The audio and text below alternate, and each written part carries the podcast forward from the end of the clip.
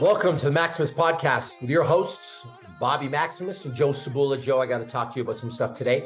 All right. Uh, first of all, I know we normally say the episode that we're on. I don't give a shit what episode we're on. I have no idea. All I am concerned with is helping people and giving them the real deal fitness wise. So we're just going to speed through all the bullshit. And I want to talk to you about my testosterone tests I just got back. yeah, yeah. Let's go.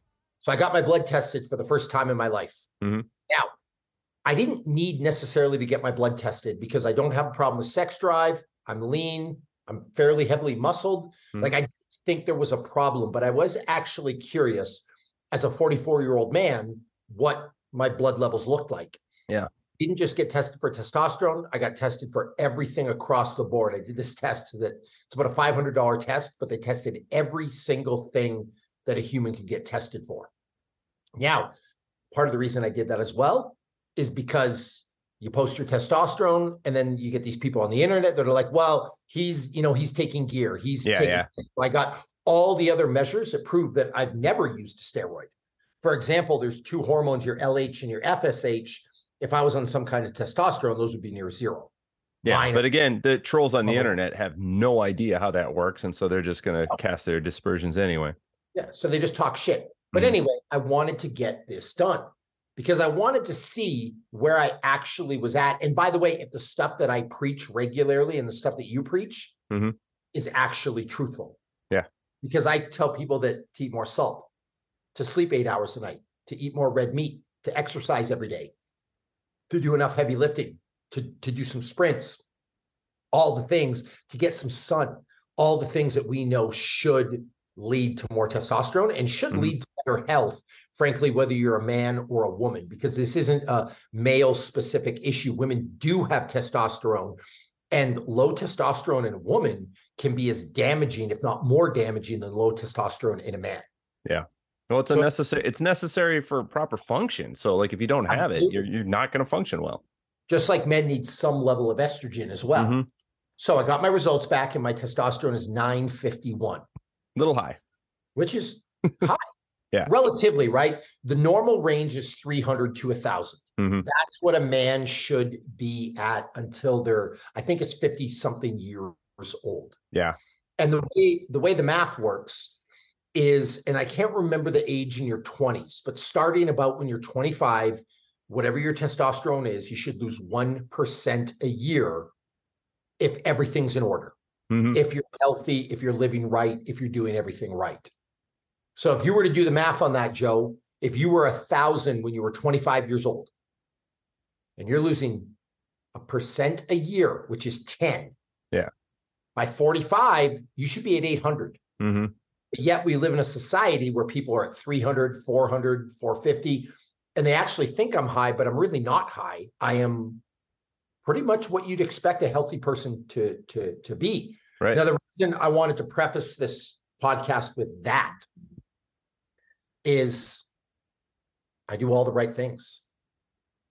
I mean, if you go over my day, Joe, I eat a gram of protein per pound of body weight a day. Mhm. I wake up, I have an ice bath. I lift weights. I sprint. I get eight hours sleep a night in a completely blacked out environment. If there is a day where I am sore or beat up, I do a recovery day and don't try to overly push through. I stay away from processed food. The Mhm. last time I was hungover was 2005 or 2006 doing all the things right. And so then, of course, my blood work is going to be reflective of that. Yeah. And what you had brought up that you wanted to talk about today was the fact that people just aren't willing to do things the right way. Exactly. Exactly. It's it's too much to ask. Let me ask you this question. If I had three training protocols and I had protocol A, protocol B, or protocol C, which one do you want to go for right away? I mean, which one's going to get me a shocking life altering transformation in three weeks without If any I work? if I tell you that the plan is that you're going to start with A, go to B, and then eventually earn your way to C, Oh, dude, you're I not interested in A and B. You just I want to go want to straight straight away. Yeah. I want the elite thing. I think I'm Lance Armstrong. I think I'm Michael Phelps. I think I'm Patrick Mahomes. I think I'm Bobby Maximus. I think I'm LeBron James. I want the best. Yeah, it- I think we talked about this at a seminar one time that if you called it like the super secret elite Soviet training program, that's the one everybody wants because they're just, just like convinced that that's the one that's going to work. yeah, Even if it's the want. exact same program, it's just like changing the name of it is enough for people. But the fact is that everybody assumes that they're way fitter than they are. Everybody listening to this podcast is convinced that they are much more capable than they actually are. And they don't need to take time doing the basics. That and they're also convinced that there's some secret they're missing out on. Yep. That there's something that we're holding back. That the reason you're fit, the reason I'm fit, the reason these fitfluencers on the internet are fit is because they have something that they're not telling you. And that something can range from a secret workout program and a superfood to they're on the full on Russian drug experiment program from the 70s. Like Yeah. that's the reality. And what it comes down to is, I think, a blanket insecurity where people are unwilling to look themselves in the mirror and admit they're just not willing to do the work. And I, I want to even go one level deeper with that because I don't even know if it's about willingness. It's just a comfort level. They're not, it's it's not that they're not willing to do it. Because I think if you challenge the average person in this scenario with that, just so you got to be willing to look at yourself, they're all going to say they are. Yep. But there's a reality that as soon as you start to face your own limitations, when you face the limits of your strength, the limits of your endurance, the limits of your capability, it points out to you where you've been lazy. It always shows you the weakest link. And that is what people aren't willing to see. So they will always tell, I'm willing to take a good hard look at myself, but they're not willing to admit where they've been wrong, where they could have done better. There's like a level of regret that keeps them from doing that. And I'm going to throw some men under the bus because men are the worst for this. Uh-huh. Every dude I have ever met in my life thinks three things. They can fight, like they can beat a lion in a fight or a bear. You can't. They would tear you to shreds. Number two, that you know how to work out. Even if you have a 50 pound gut that hangs over your belt, you're convinced that you know how to do it because you were banging weights in grade nine or grade 10 or whatever. Yeah. And three, that you can fix stuff. And by the way, in most men, this isn't true. When your sink breaks, you're crying for the plumber, hmm never thrown a punch in your life. And dude, like I said, you got a 50 pound gut. You can't see your own dick when you go for a piss. And I'll even add, you've never Yes. been punched in your life. And so you think you can take a hit, but as soon as one comes flying in, that's it. Like Mike Tyson said, right? He's got a plan to get punched in the face. But guys inherently think they're good at working out, but they're clearly not doing the work. But with what you just said, I want to add something to that, which confounds the problem. I think other people in general also know what the right things are. They just choose to ignore them. So, for Yeah. example, you go to a mall in Atlanta, Minnesota, LA, Montana, it doesn't matter. We just go to a random shopping mall and we give people a quiz. What is more healthy to eat, a chicken breast or a bag of Doritos? A hundred out of a hundred people are going to pick the chicken breast. Yeah. You say, what do you think's healthier to drink, water or soda? A hundred out of a hundred are going to pick water. I don't think there's mm-hmm. anyone on this earth that actually believes soda is better than water. Yeah. So we all know the right things to do. We just refuse to do them. In fact, routinely, I hear people say when they come to me for advice, man, I should really be walking more. Like, no shit, Sherlock. like, why don't you do it then? So there's this, there's this thing, like you said, where people are aware they're just unwilling to do anything about it. And they're so desperate for a hack or a shortcut to get Well, them it's- it's- it- just a bit of effort. It's all an attempt to just deny that they haven't done all they can do.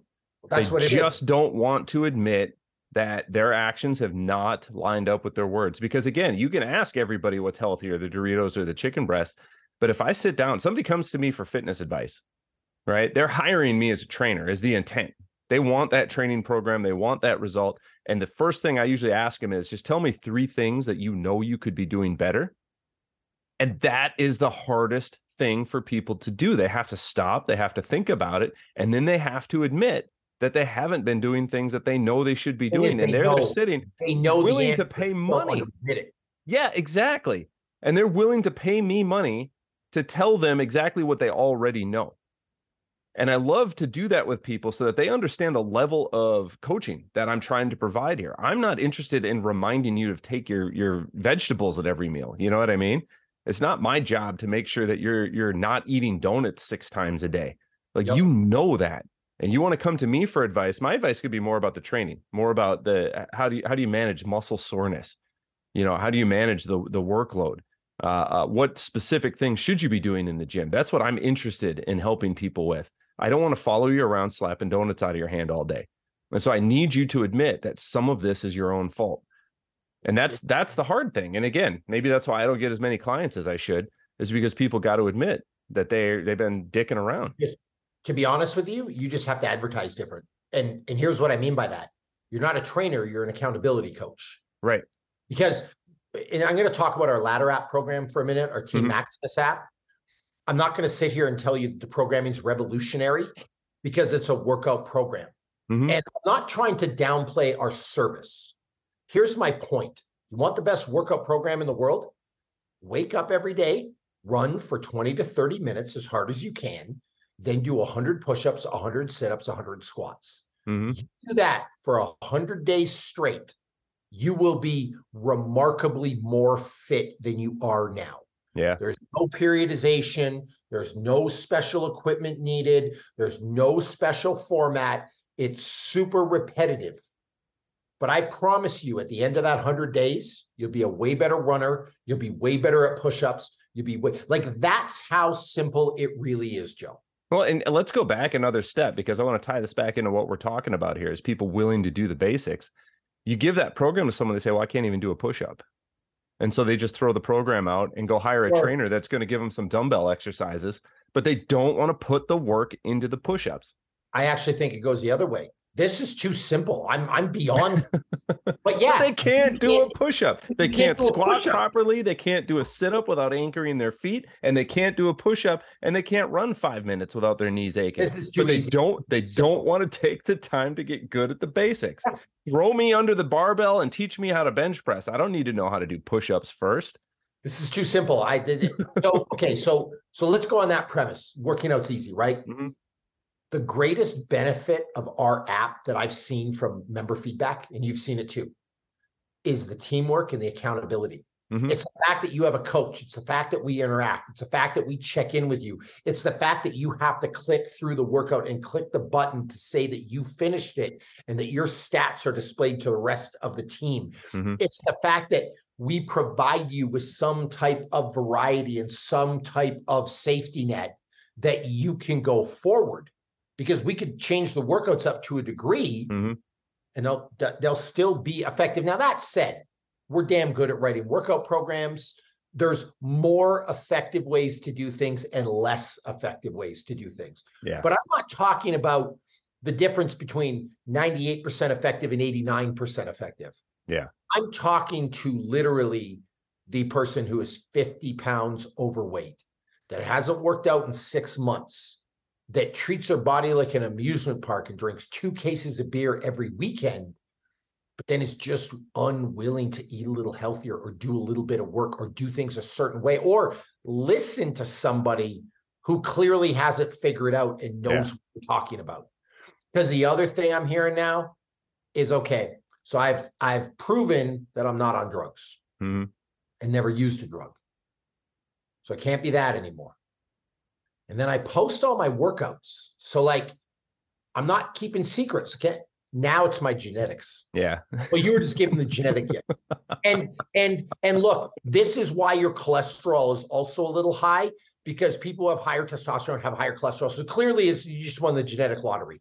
hmm You're, you're right. It has nothing to do again with let's talk about this. You know why I'm more fit than you? Because I have a fucking protein shake. It's kind of blurred out here, but here I am drinking protein shake while I am on a podcast because I have to get it in. It's the Mhm. fact that I've already had three liters of water today and it's noon. It's the fact that I'm working out. You got your water. Like it's not just genetics.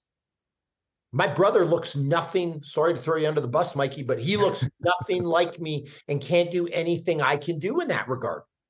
Well, let, I flip that around too, because why do you do all of those things? And I think the answer is because of your genetics. Because if you don't have the protein shake now, if you don't drink the water later, if you're not keeping the diet clean, if you're not doing the workouts, your genetics are leading you to an early grave. Yeah, like it's it's it's so it's it's simple to me. hmm And and genetics, okay, we're not gonna lie. Genetics can get you a certain edge, hmm right? So so I have no doubt that LeBron James's kids have an edge to make the NBA because of some genetic component. I also believe they have an edge to make the NBA because they were raised in a house where it's normal to play basketball. Yeah. I also believe they have a better chance at making the NBA because they are taller, and that goes into the genetics component. Mhm. But if Bronny, his kid, never played a game of basketball in his life, he's not just going to end up in the NBA at 20 years old.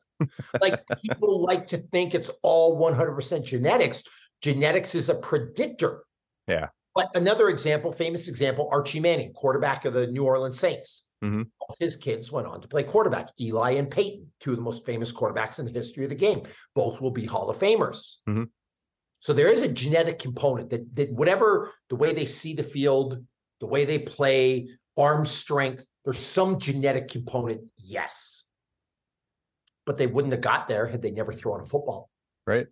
So that's that's my problem, right? People want to discount everything, but refuse. Well, think about it. There, there are a lot of retired NFL guys who've had kids that don't play professional football.